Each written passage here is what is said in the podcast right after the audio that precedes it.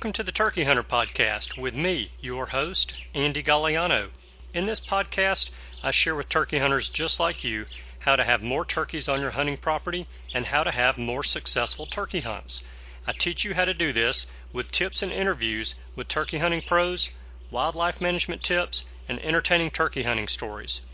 Tune in weekly as I share proven and simple strategies to help you have more success this turkey season. Make sure to head over to www.imturkeyhunting.com to subscribe to receive free turkey hunting tips, tactics, strategies, and product reviews. Also, please visit and like my Facebook fan page. Go to Facebook and search I Am Turkey Hunting, and also feel free to post your turkey hunting photos from this past season and let us know where and when you killed your bird. For all of you Twitter users out there, please follow me on Twitter, where my handle is at Turkey Hitman, and I will be sure to follow you back. And now, for this week's show.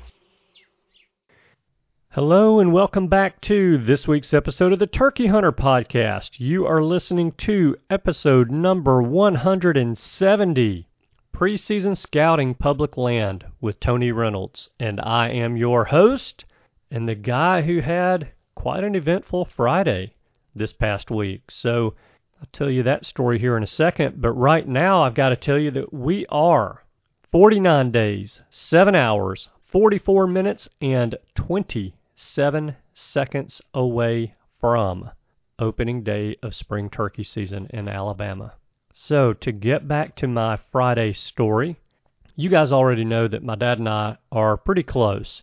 He introduced me to hunting many years ago when I was younger, and through the sport of hunting, we have been able to spend quite a bit of time together over the years and having that commonality even through the years when I probably wasn't very fun to be around in my teenage years, that still brought us together. And it's still something that brings us together a lot today. And so last week, he and I went to West Alabama and looked at a little piece of property that we're considering buying to make into a hunting camp. And so we got down there, looked at the property, left there, went down to our hunting camp for a Friday afternoon hunt. And when I got to my stand, climbed up in there, I'd been sitting in the stand for about, I'd say 45 minutes, and I see a deer pop out into the edge of the food plot that I'm hunting. And she steps on out into the food plot, and I thought I heard a buck grunt, but I wasn't 100% sure. Well, all of a sudden, she takes off and she runs a little bit further into the field and stops. And I see another deer pop out at the end of the food plot where she came from, and it was a small six point, probably a year and a half old deer. And he is running her through the woods, grunting and he's looking for love. But behind that six point was a spike who's also very interested in that doe as well. And so after all three of the deer came out into the food plot, of course the doe was not all that interested in eating. She was more interested in keeping a little bit of distance between her and that six point. But anytime that spike would get anywhere near, the six point would turn and run at him a few steps, and the spike would take off and run back about 15 or 20 yards and stop and just be on edge thinking, all right, I've got to leave, but I can't leave. This is too good. And so the six point would turn and he'd go back towards the doe, and the spike would come right up there and get maybe five or ten yards away from the six point again, and the six point would turn around and jump at him, and the spike would take off running. And so I got to watch them do that a few times, and that six point was grunting every so often. So that was a pretty cool experience you know, in the part of Alabama that I hunt, we oftentimes don't get to hunt the rut because the rut sometimes comes in so late that our deer season has ended and we miss it. So it's exciting for me to be out in the woods and see a buck chasing a doe, even if it's not a buck that I'm interested in shooting. So that was pretty cool Friday afternoon. And after that happened, I was still sitting in the stand, and about 5:20 in the afternoon, I see something come out on the far end of the field where those three deer came out earlier, and I looked at it and I thought, what in the world is that? And then the light bulb went off in my head. It was a pig. So I let the pig come on out into the field to see if there were any other pigs with it, and there were not. So I figured it must have been a boar, and he nosed around out there in the field for a few minutes, and of course the whole time I had the crosshairs on him watching him. And he turned and gave me the shot that I wanted, and I took it, and I put down some bacon Friday afternoon as well. So all in all, it was a great Friday, one of those days that I probably will look back on for a long time and enjoy the memories of. All right, let's talk a little bit of turkey. So today I have an interview for you guys with Tony Reynolds with Reynolds Custom Calls. And we are talking about preseason scouting on public land. Now, you may remember Tony from episode number 126, where Tony was interviewed by the Turkey Hunter podcast intern Cameron, where Cameron asked some turkey hunting pros at a local sporting goods store who was having a turkey hunting show how they would scout a piece of public land. During that very brief interview, Tony gave some great tips, and it was pretty obvious to me at that point that Tony hunted public land regularly, and I needed to get him on the show for more. So let's get into the interview now. Here's Tony Reynolds talking about scouting turkeys on public land. Listen in, and I'll see you guys on the other side. Hey, everybody, I am very excited to tell you that I have on the phone with me today Tony Reynolds with Reynolds Custom Calls. And Tony owns a call making shop in South Carolina. And I happen to have a box call or two of Tony's, and they sound pretty good. They sound like a sexy turkey to me, but mm-hmm. the I wanted to get Tony on the show today to talk to us a little bit about scouting public land. If you think back to almost a year ago and go back and listen to the episode, and I'll tell you guys in the intro what episode number it is, but it's the episode where Cameron, the Turkey Hunter podcast intern, went to a local sporting goods store here in Birmingham and interviewed some of the pros to ask him or to ask them about scouting public land because Cameron had been running into some issues and just didn't know the best way to scout some public land here in Alabama.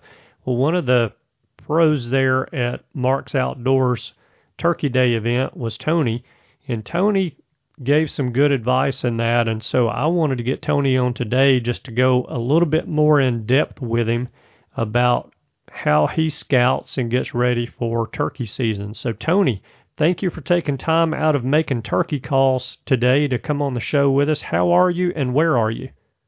Oh, I'm great. I'm here in, at my little shop here in Waterloo, South Carolina. I have uh, about four of my what I call them the 413 boys. It's my, uh, it's kind of a, a, a missions shop. It's where I bring in, you know, some kids, troubled youth, and I teach them to work and about the Lord. And, and we're throwing sawdust right now. I like it. Good deal. Well, there's a segment in the show that I like to do. It's that I call the rapid fire Q&A and what I do in that segment is I run through and ask 30 questions just in general about turkeys and turkey hunting.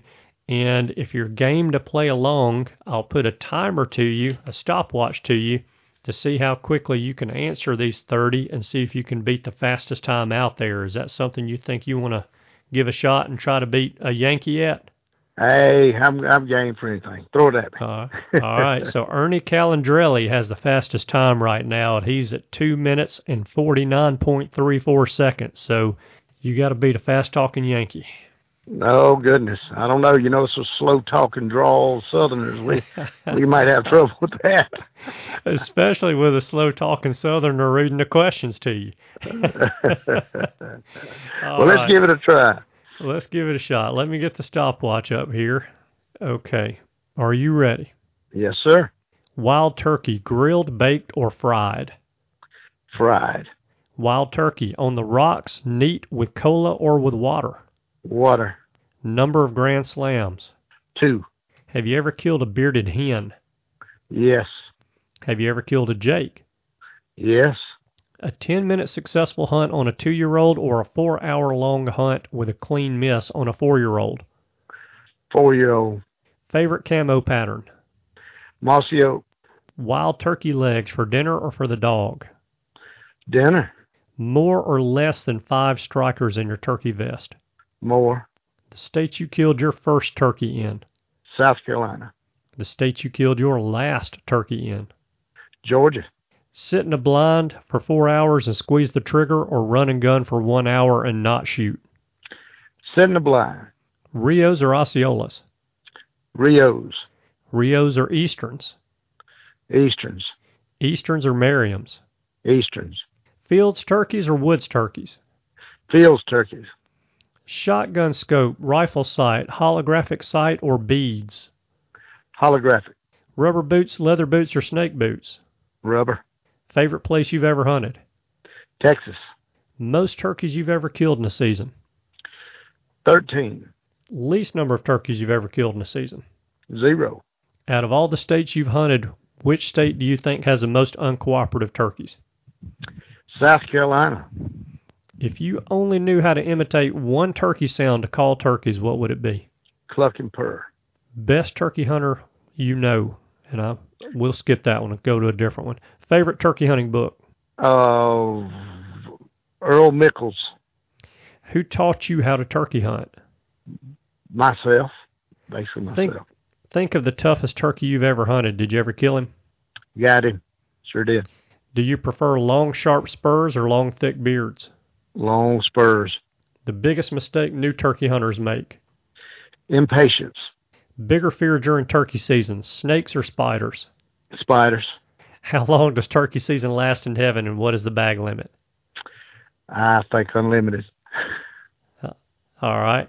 I've got, and now I asked you a question and then came back and interrupted you in there before you could answer it. So I made this last a little bit longer, but you still beat Ernie.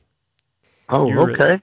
Two minutes and 48.89 seconds. So you beat him by roughly a half a sec.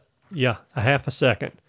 Oh man, that's good then. Okay. Yeah. Yeah, well, it, this is something that stays on my brain, though, 24 hours a day, seven days a week. So it's pretty com- common, you know. So you know, Absolutely. that's that's I appreciate it. Well, you didn't stutter or stammer with any of those answers. It, they came out and there was no hesitation at all. So you knew what was going on.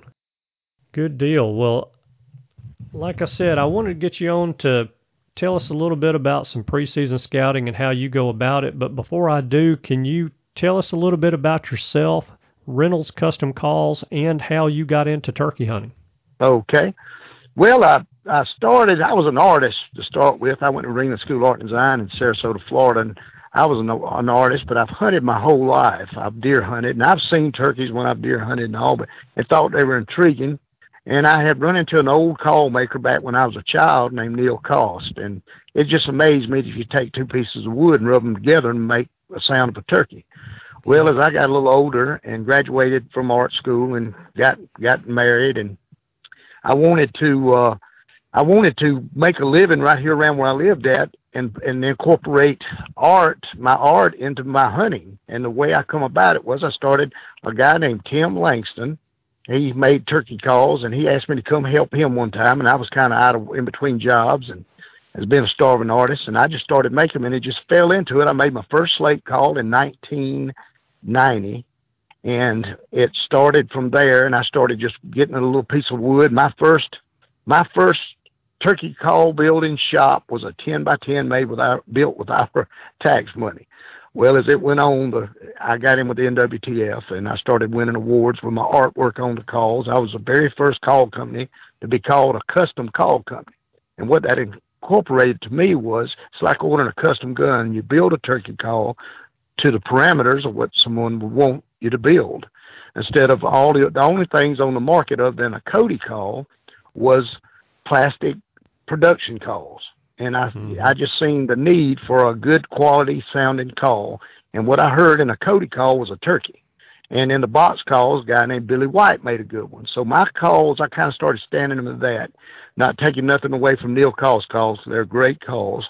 But I just wanted to you know, being being married and a freelance artist, I just wanted to tell my wife, I said, now you want to go to school to be a stockbroker, and I want to make turkey calls. If you'll give me five years, I'll be making more money than you are as a stockbroker. Well, I never done that, but I did accomplish winning the Grand National Call Builders competitions, the Grand National Champion Box Caller, World Champion. My calls have won every contest about there there is to win, from Chris Parrish to everyone using them. And but the most important thing was that I got, you know, the building calls and and the competition callers used them, but I got to meet so many people. And uh, using a talent that the Lord gave me, I just used my talents and my art, and over the years, it just developed into a passion. And so over uh, in the last probably five years, I've committed most of my business, my my business to the Lord. And so about two years ago, I changed the name of my manufacturing to 413 Industries, which is a a like I said, it's kind of an outreach program for for troubled youth or young men, anyone between jobs that want to come learn. We practice studying about the Lord and what building turkey calls and I've had about 15 graduates now, as I call them. They've went on to bigger, bigger and better jobs, but they've really they've took something from here. I hope to make it better in life. But yeah. I am now. We're in the process of building calls for Eddie Salters. And I've designed calls for Woodhaven, Tom Teasers. We've designed and built calls for all, most of the major companies now. So we've got a pretty good portfolio going. yeah, definitely sounds like it. Tell us real quick, how can we get in touch with you if we want to buy a call or two from you? Okay, well, my website, I'm, I'm, we're finishing it up. This, matter of fact, tonight the guys called me to open it up. It's at ReynoldsCustomCalls.com, or uh, you can call reach me at on my G, uh, Reynolds Custom Calls at gmail.com, and I'm on Facebook, Reynolds Custom Calls, and we're I'll be at Mark's Outdoors in March at their Turkey Day, and I'll be in Woods and Waters on their Turkey Day, and I'll be traveling through Alabama a lot. So that's kind of my home. I, that's my I call it my home. I, I do. I'm I have a lot of good followers over there, and I try to try to keep up with them. And you mentioned in the rapid fire Q and A that you taught yourself how to turkey hunt. So how did you manage well, all that? It, Just... it, it was I got it. I had from my friend Tim Langston. He had shown me. I went turkey hunting with him, and he had shown me. But I've been in, in the woods my whole life. So, and in turkey hunting, calling is only ten percent of turkey hunting. It is it is knowing your the lay of the land, how to use the woods, woodsmanship. Woodsmanship is the most important part of turkey hunting. Is knowing how to to to use the the lay of the land, uh, like if you sneaking up on a bird or trying to get closer how to drop off in a gully or or the way read the way the land rolls, and especially if you hunt national forest land where you don't know where you really where you at. It's how to read you know the, the streams and all without getting lost. And usually turkeys they work the ridges, so I learned to use my woodsmanship for the turkeys and turkey hunting but it was the calling. I had to just get out there and do it. Just just go out there and get in the woods and spend a lot of time just to get to know turkeys. Yeah, that's pretty much what I did as well. I had to learn on my own, and you know, it took me a lot longer than having a mentor to teach me the ropes, but I think that a lot of the lessons I learned stuck with me a little bit better. Yes, it was. Yes, as you what you know is trial and error. And as I learned it, that's what, you know, is, but I tell you, uh, Primos was, when I started, Primos had their first video out. And I must have watched it 50 times because that was mm-hmm. amazing to me, you know, because they, they were the pros to me, you know. Ben Rogers, Ben Lee, and all those guys, they were like, you know, that, and the Turkey Federation being right here where I'm from was really getting big at that time. And I had a lot of influence. They had a lot of influence on me. I got to know a bunch of the people. I'm going to Greenwood chapter right here, where Neil Cost chapter they called it, and a lot of those guys. But the the hands on is far better. Even if you're scouting, I mean, a lot of people now they scout with their phones. They they GPS, you know, deer hunter or those you know GPS apps you can use that'll show you the land. You can look it over, but it it doesn't take the place of getting out there and walking down through those hollows and those ridges and finding the scratchings and figuring where the turkeys are roosted and and that's the fun part. That's the video game part of it. Really, is what I call it because kids nowadays they everything's a video game to them, and that that was my video game, I guess. Right. But that's the challenge. That's the challenge of of you know wit and matching wits with that turkey is you know you in his yard, you in his home. So when you're there, you've got to try to put all the pieces together. So that morning when you walk in there, you say, okay, well, there's a big bluff right there, and, and you hoot that evening, and he gobbles, and you know he's there, but where's he going when he flies down? And you have to you have to be in there to know if there's a gully right there, or there's there's not a gully right there. Uh, you know, because I've had a lot of times I used to call and they'd be gobbling, they'd be coming straight to me and hang up, and, and they'd just leave. And I walk over there, it'd be a little two foot gully right there, and he wasn't gonna cross it. You know, right. and that's just that's just turkey hunting. Yeah, definitely. When do you typically start your preseason scouting, and how do you go about starting it? Well, I hunt national forest land, public land most of the time. I really do. I I get invites to go to places, and I used to pay to go on hunts, but I've found that over years that these that I enjoy go back. I, I went back and you know went to the old school again. I'll go out and I I'll start listening when people say the turkey's gobbling. I'll get the boys working in the shop and I'll get them set up and then I'll take a golf cart or whatever and go ride on these game management roads in the mornings and just listen to where I find groups of birds gobbling. And I'll start, our season opens March 15. I'll start about, about the last week of February. I'll start mm-hmm. running down there before daylight and just riding the roads listening. And before long, I'll have several groups of birds. So if I go in on game, go in there, there's some car set there. I got another group I can go in on, and that's always a good thing to do is have more than one place, you know, where you're right. listening for birds. Definitely. When you're scouting, a lot. I use my golf cart. I'm, but if you're a healthy young man, it's nothing wrong with it that or walking. I mean, or riding a bike. I mean, it's these game management. Our national forests is a beautiful property and got plenty of birds on it. But some of them they won't let you ride. You can't ride through. You know, you can't get off the the the, the gravel roads. But you can. Right it's always good. I, I try to cover as much land as these old legs will let me t- cover now. yeah.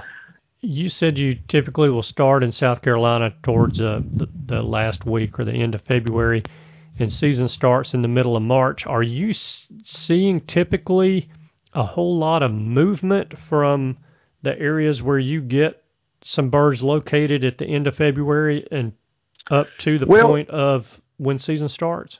Well, what you run into is that they're going to change their pattern about time that the they, they start strutting and they start really getting getting on toward the mating season.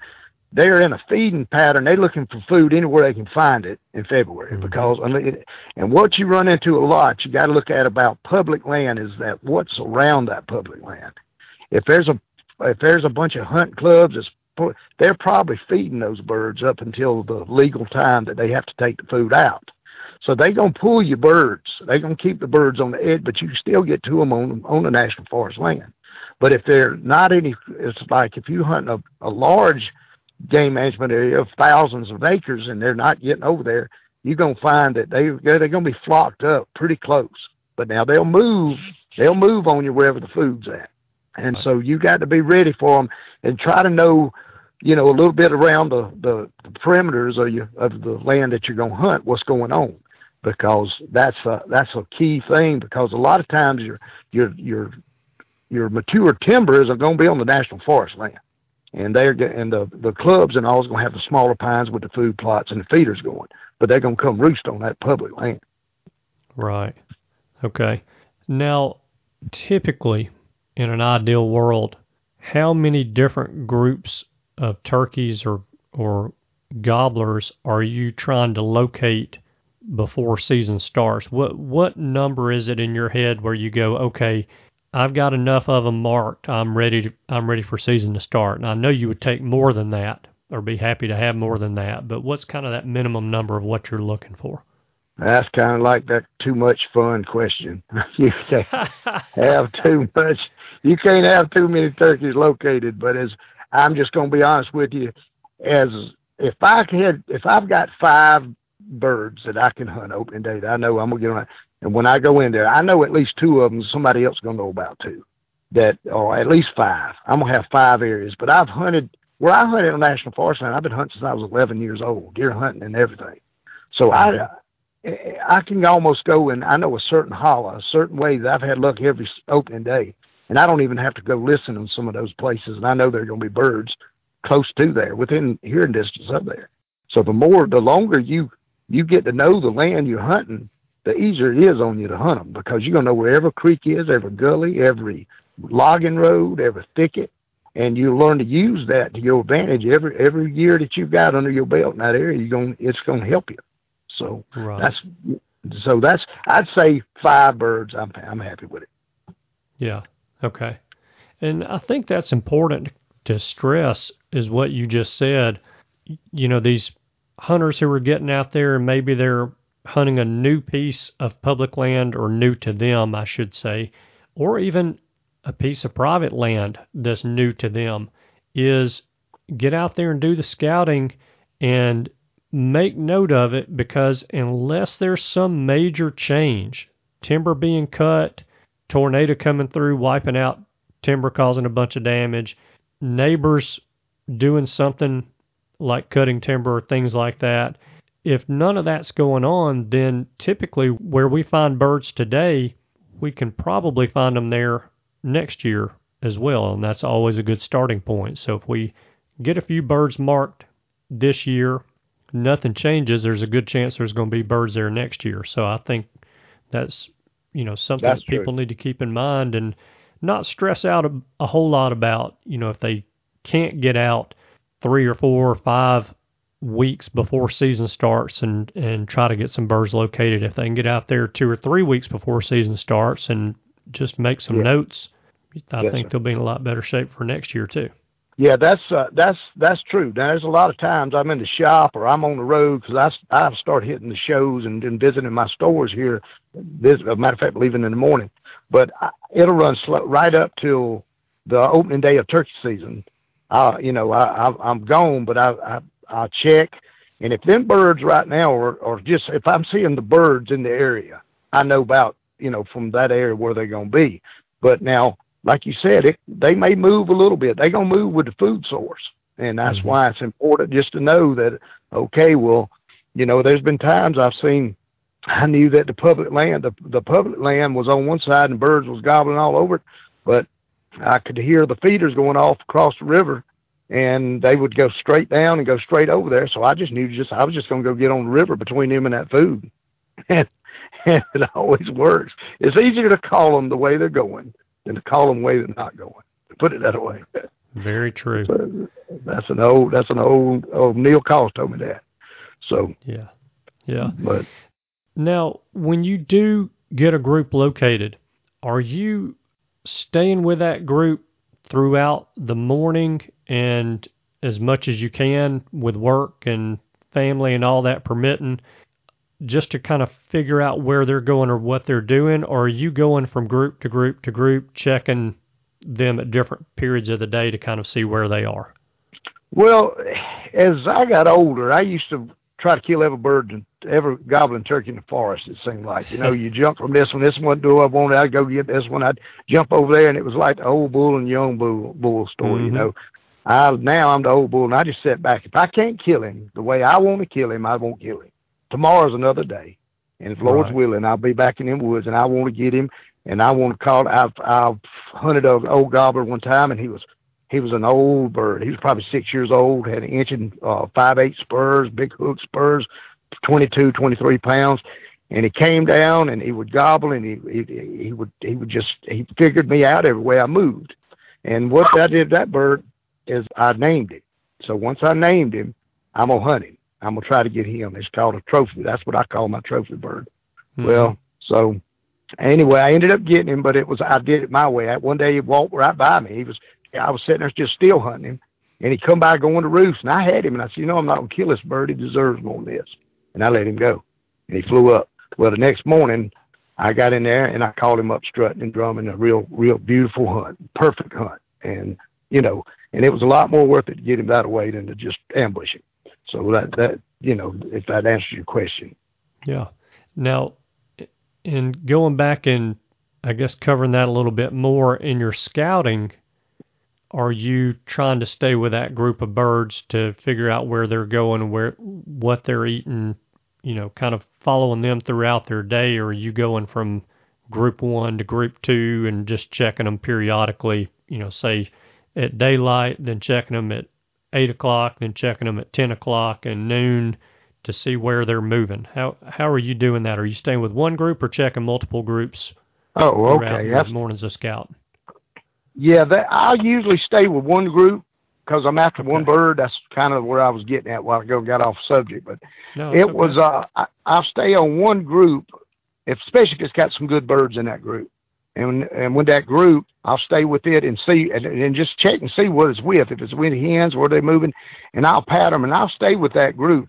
But I've still got my mind. I may leave if that group goes over, and I said, "Well, they going on. They going in that big bottom over there, knowing there's no way I can get in there without busting them." I'll move and go try to check some other, maybe find some single birds somewhere, some satellite birds, and I'll go back and get on the on the main flock. But most time, that's what I do. Okay. All right. Very good.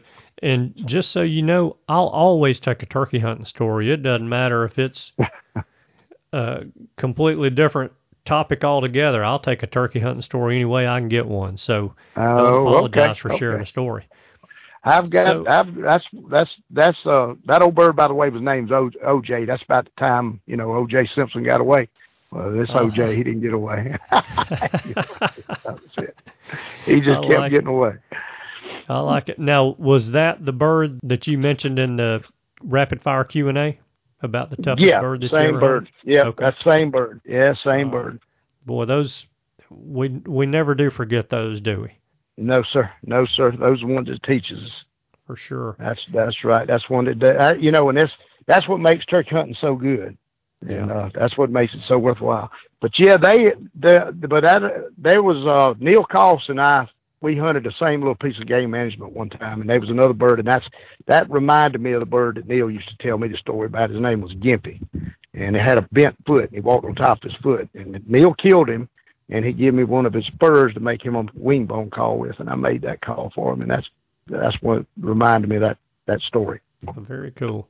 So you mentioned if you're scouting and a group of birds say goes down into a bottom and you can't get in that same bottom with them without them without busting them and having them fly off or spook or whatever that you'll at that point go out and try to locate some other birds some satellite birds. How are you locating those birds? Are you using strictly locator calls or are you using any turkey calls? Mostly what i use my weapon of choice is a box call. I build a sharp uh, three note box that I use, and I, I yelp on it and cut on it real, real hard. If you cut on it, most of the time he'll. If it's not a, a, a, a it, it's it'll shock him. I mean, he'll hear it and he responds to that box call a lot better. Uh, that or a real, real high pitched crystal call, just something to to more or less startle him real quick to make him he, he just gobbles before he even thinks about it. And usually, if their hormones is up on that morning, if this up and they're out looking for hens and you hit it, he's going to answer you immediately, unless he's got one right in front of him. And that's that's usually what you run into a lot because game management birds, public land birds, are a little closed mouth. And I found over the last ten years, turkeys in general are more closed mouth because of the predator problem.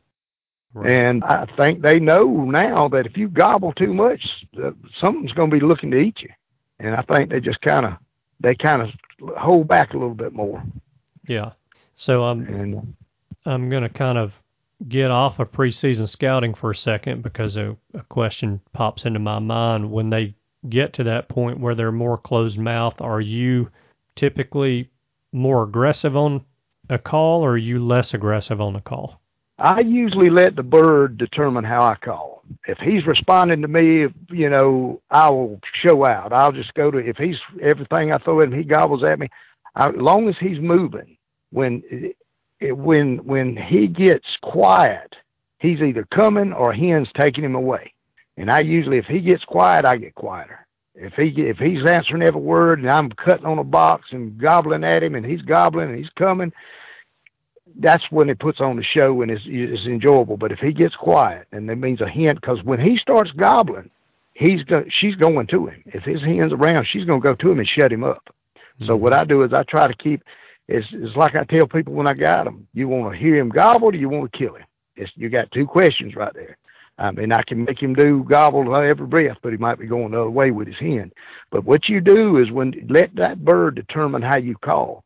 If I if I'm near a bird and it's it's right at daylight and he's on a limb and I I tree up to him and he gobbles and I yelp at him and he don't gobble back at me again, I know that bird. You better be quiet. He's either looking at mama on the limb beside him or he's been shot at or he's he's call shy.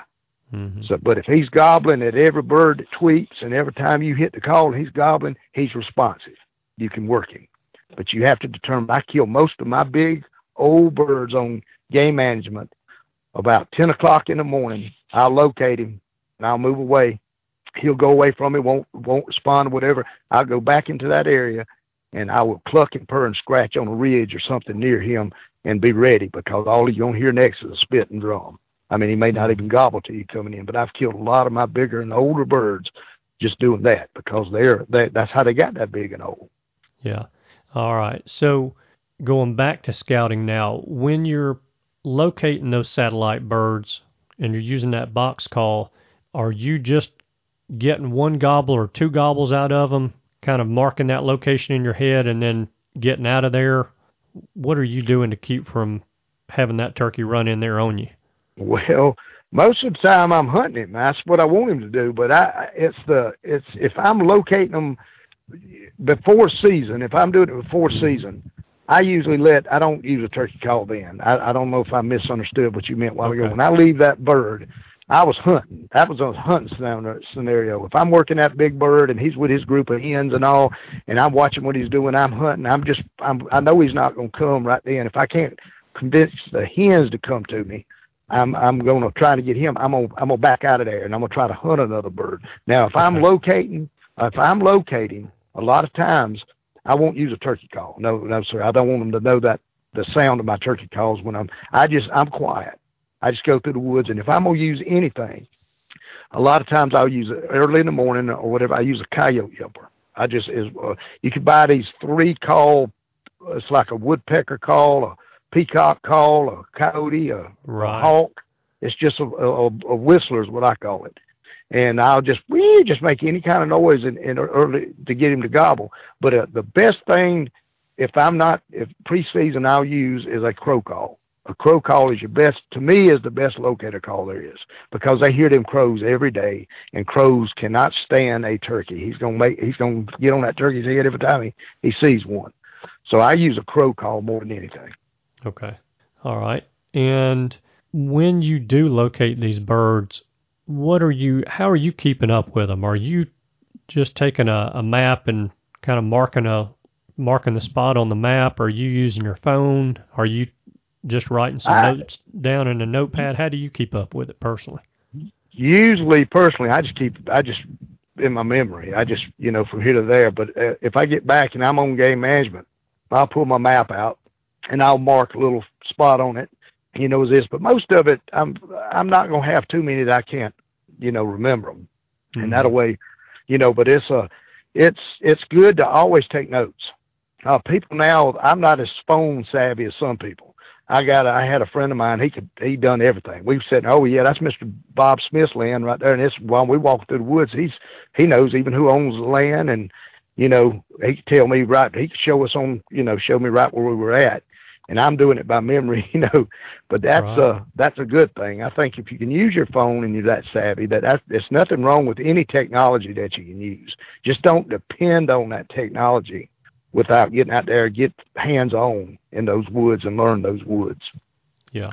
Okay.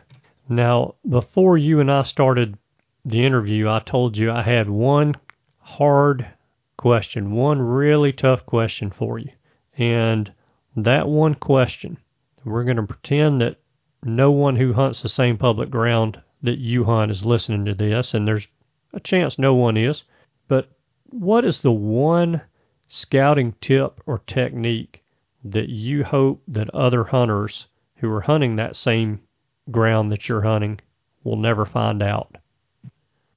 When the birds get quiet and everybody has kind of left the roads, you don't hear the gravel popping in the mornings as much. You Yes, season is dying down, and I still know uh, there's some big birds in the area, and even though they're quiet, and I know they're in there, one thing that that's when I kill, like I said, most of my biggest birds is a, a series of calls and a certain turkey call that I built that I put in my my bag that I hope the other call makers and all don't find out about because it it, it produces more turkeys than than than any of the others that are out there. Even though I sell this call, but I just don't show everybody how to use it this way.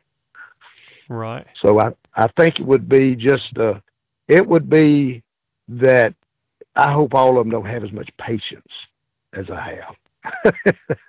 if you can understand what I'm saying, that's yeah. it because it's a lot of times I've had to sit in the woods and let people get out of the woods before and let that turkey calm down before I get them. They'll walk. I've had people walk by me two or three times trying to get that one bird and all the turkeys going from ridge to ridge to ridge. The turkeys ain't leaving the area; they just moving. They they can hear the guy walking in the leaves from ridge to ridge. He's the turkeys know his area. He said, "I'll just go over here and hide in this thicket and let them walk by." I've had turkey. I had a big gobbler one time. Was I was watching this on game management, and they clear cut an area and it grown up, and it was a big, a long road went down, and it was a turnaround and a big patch of briars right into that little cul-de-sac, and uh, thin. The, the pines were thinned, and the bird was gobbling. I had him there, and I said he's going to come right up this road to me. He was 250 yards from me, and as I started working the bird, and I kept him gobbling too long, and I had I had a hunter coming up on the left side of the bird, and a hunter up on the right side of the bird. Bird was gobbling, and all of a sudden the bird just got quiet, and he walked in that little group of probably a of 25 yard square of nothing but blackberry briars thicket. He walked right up in that, and one hunter popped up on one side, and the other and called the other one up, and I was watching this, hmm. and they just talked to each other a minute, and they left. The bird was right in those, but right in that thicket, right in that briar patch, right between them. And they walked off, went back their separate ways. And I waited an hour, and I seen him when he come out, and I, I clucked twice, and he went in a strut, and strutted all the way up the road, and I killed him. He weighed 24 pounds. This is on game management, and it's it took me two and a half hours to kill him. But yeah. if I wouldn't have seen that bird, I would have thought he was way gone. I would have never stayed there with them people walking around, and it just taught me a lesson that you know is is be patient because these animals live in these forests every day. That's their home, and they have little hiding places, little relief places, and to learn those places where they go when they're quiet is most important. Right. Yeah. We need to keep in mind that they've got nothing else to do. That's right. All they've got to do is survive. So, right. you know, we lose sight of that because we have stuff to do. And That's right. One of my favorite things when I'm at our hunting camp is hearing one of the guys go, "Oh, I'm going over to field number 3 because I've got pictures of a big deer on the camera back behind that field." And I said, well, why don't you go to field number six because you're just as likely to kill that deer over there. Well, I got him on the camera right here at field three. Why would I go to six?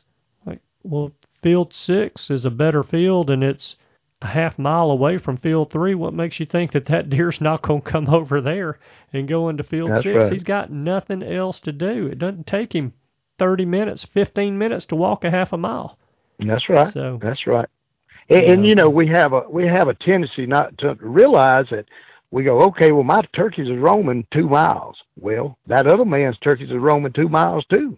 That's right. So, so when they leave, when the turkeys, when well, my turkeys are going over there, to, I know they're baiting over there with it. Well, they're over here too. They and deer, deer, and all they they they move, and it's is you're gonna pull it. You're gonna see as many of their deer and turkeys as they do of yours. And a lot of people they they get mad. So, oh, there was somebody hunting here yesterday morning. Well, that turkey might not have been here yesterday morning. You know, they they lose their confidence in their area time they see either another hunter or they don't hear nothing. Well, just maybe it wasn't saying nothing that morning. You always patience. That's the most important thing with your hunting area. Also, if you know birds are there, if you're seeing tracks, you're seeing fish scratchings, and you're hearing birds every now and then, it they're there. It's just you know they just not as they're not going most time play to our game. We're going to have to be patient. That's right. Yeah.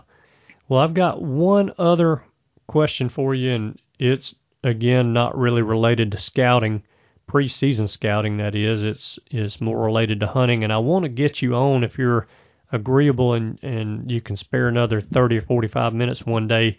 I want to get you on to talk some more advanced public land strategies.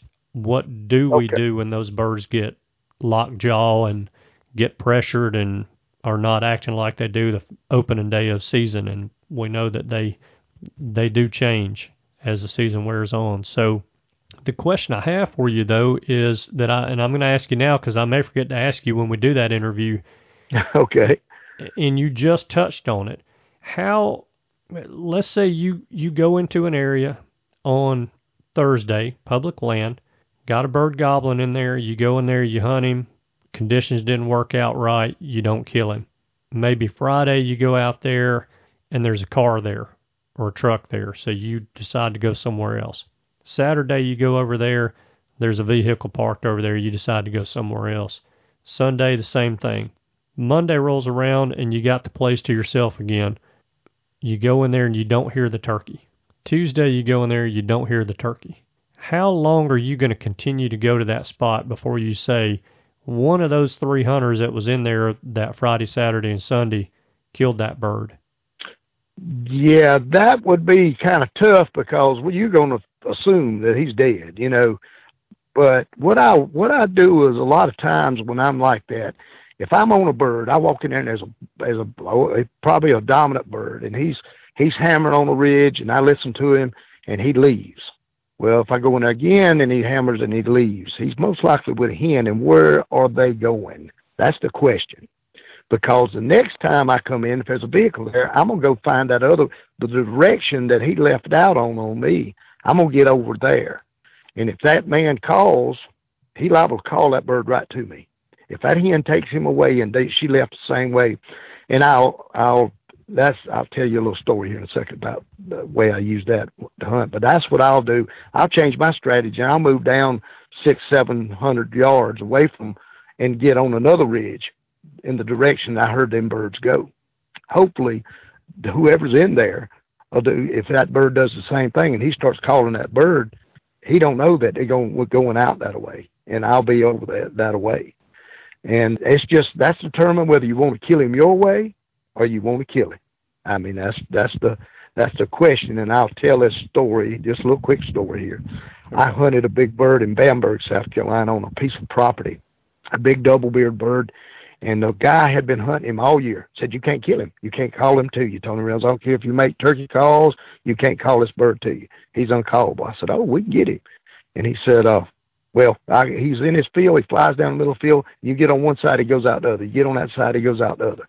I said, so I said, which way is he going? He said, well, he leaves out right right out the other side of the field. So we came in that morning. I put him down on one side of the field, and he said, well, he's roosted over there. We we heard him. Uh, he heard him gobble it the night before. So I said, you get right here. And he looked at me like, oh, you fixing to go kill this bird. You won't. I said, you just sit right here by this tree. And I eased over there, and I got on the other side, which the turkey was roosted on. The turkey gobbled four or five times on the roost. It got daylight, and I tree yelped twice. And the turkey flew straight in the middle of the field and gobbled all the way to that guy. Killed him on the other line, other tree line. So I Mhm. called the bird away from me to him, but that's what he had told me the bird had done. So a lot of times on birds like that, and I don't, and if I'm, uh, I double team my brother and I, or my hunting buddy of mine, we double team birds like that because the fact being on game management, they can travel so far that we double team them. Uh, you go get where he's going, I'll call to him, go to him. And if you've got a hunting partner, that's the way I would hunt him, hunt birds like that. Okay. That's a good strategy that I think that you know a lot of people don't try out to see if it works. I mean, what do you have to lose? That's right. That's right. And it works for deer too. I mean, a lot of times I'll find a big buck and I won't see him. And he's got so much ground to cover. I just tell, take a, me and my buddy, we, we double team him. I mean, the wind could change, whatever. It's just, uh, hunting buddies is that's what they're for. I mean, you know, it don't matter if I get to pull the trigger, you put, we got that, we got a trophy deer, a trophy turkey. And that's where people lose because a lot of times hunters have big egos and our egos won't let us get animals. Right. That's it. Yeah. I mean, because Exactly. if my if if my turkeys or deer could stuff me and put me on a wall, I'd be a good trophy. I promise you. uh, that's awesome. Well, Tony, I want to thank you for again taking time out of your busy day making calls and to come on the show and share a little bit of your knowledge of preseason scouting on public land with us, and I would love to get you back on sometime in the not too distant future to talk about some of those later season public land strategies on what we can do to fill a tag on public land when those birds do get Okay. lockjaw. And so let's see if we can get a time booked for that. But thank you again for coming on the show. I sure do appreciate you giving me this time with you, and I just want everybody when you go to the woods, remember who allows us to be there, and that's my Father, Jesus Christ. That's right. Thank you. Good. You're deal. welcome, buddy. Goodbye. Bye-bye. Okay, I hope you enjoyed the interview with Tony. Did you get the same impression from listening to Tony that I did? He seems to have this very unassuming confidence or coolness about him when he's talking turkeys and turkey hunting, does he not? He seems to have this sense of always knowing what to do at any given time. I mean, like, if you were hunting with him and he said, get up off the ground and run away in the opposite direction of the turkey that's gobbling, you'd probably do it because Tony said to do it. So maybe I'm crazy and you guys didn't get that feeling. But regardless, I think that there are a few tidbits to pick up on from this interview that we can use that will help us do some preseason scouting and hopefully have a little bit more success this turkey season. And I hope that the interview got some of you guys, especially those of us in the South, with seasons opening in 45 to 60 days, excited about getting out and doing some scouting. I'm excited about it, but we also have three more Saturdays of chasing whitetails to do as well. So, when deer season ends, there will be some weekends with a shotgun slung over my shoulder, walking around in the woods, looking for bushy tails, but I know me and I'll end up with my eyes on the ground a lot more than I will eyes in the trees because as much fun as squirrel hunting is, you guys already know that I'm a little bit crazy about turkey hunting. So I'll be looking for turkey sign while I'm using squirrel hunting as an excuse to be out in the woods. So that's all that I have for you guys for this week, but I still need your help with two things. The same two things this week that I needed from you last week, and I'm going to be pulling the plug on those two things very soon. So I need you to go out and complete the survey, the listener survey for me for 2017. It's our end of year 2017 listener survey, and it's very quick to do. It takes about two minutes of your time. It helps me tremendously because it tells me a little bit more about you guys and a little bit more about what you need to be better turkey hunters.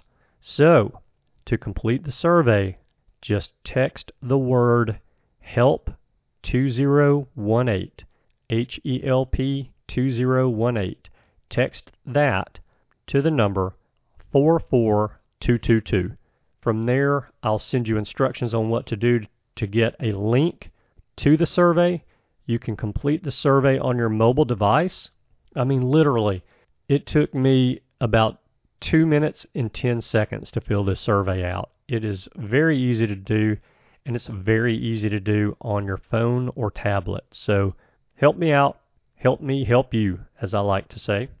The second favor that I need from you this week is to please email me your show topic ideas. If you've got an idea for a show, or you have someone that you would like me to interview for the show, then send those ideas to me. Send those names to me. I will add them to the list and do everything I can to make that happen. My email address is andy at imturkeyhunting.com.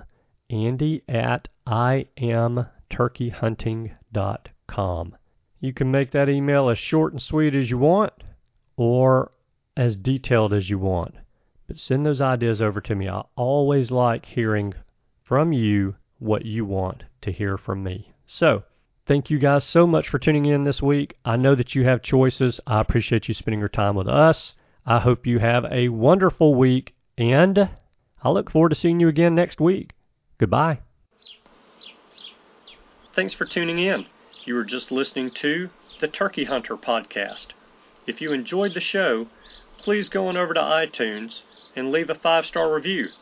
And make sure to head over to www.iamturkeyhunting.com to subscribe for free turkey hunting tips, tactics, strategies, and product reviews to help you have a more successful turkey season. And stay tuned for upcoming episodes on hunting afternoon birds, how to film your hunt, and the breeding cycle of hens, as well as some guest interviews. Thanks again for listening. We know your time is valuable, and we appreciate you sharing some of it with us. See you next week.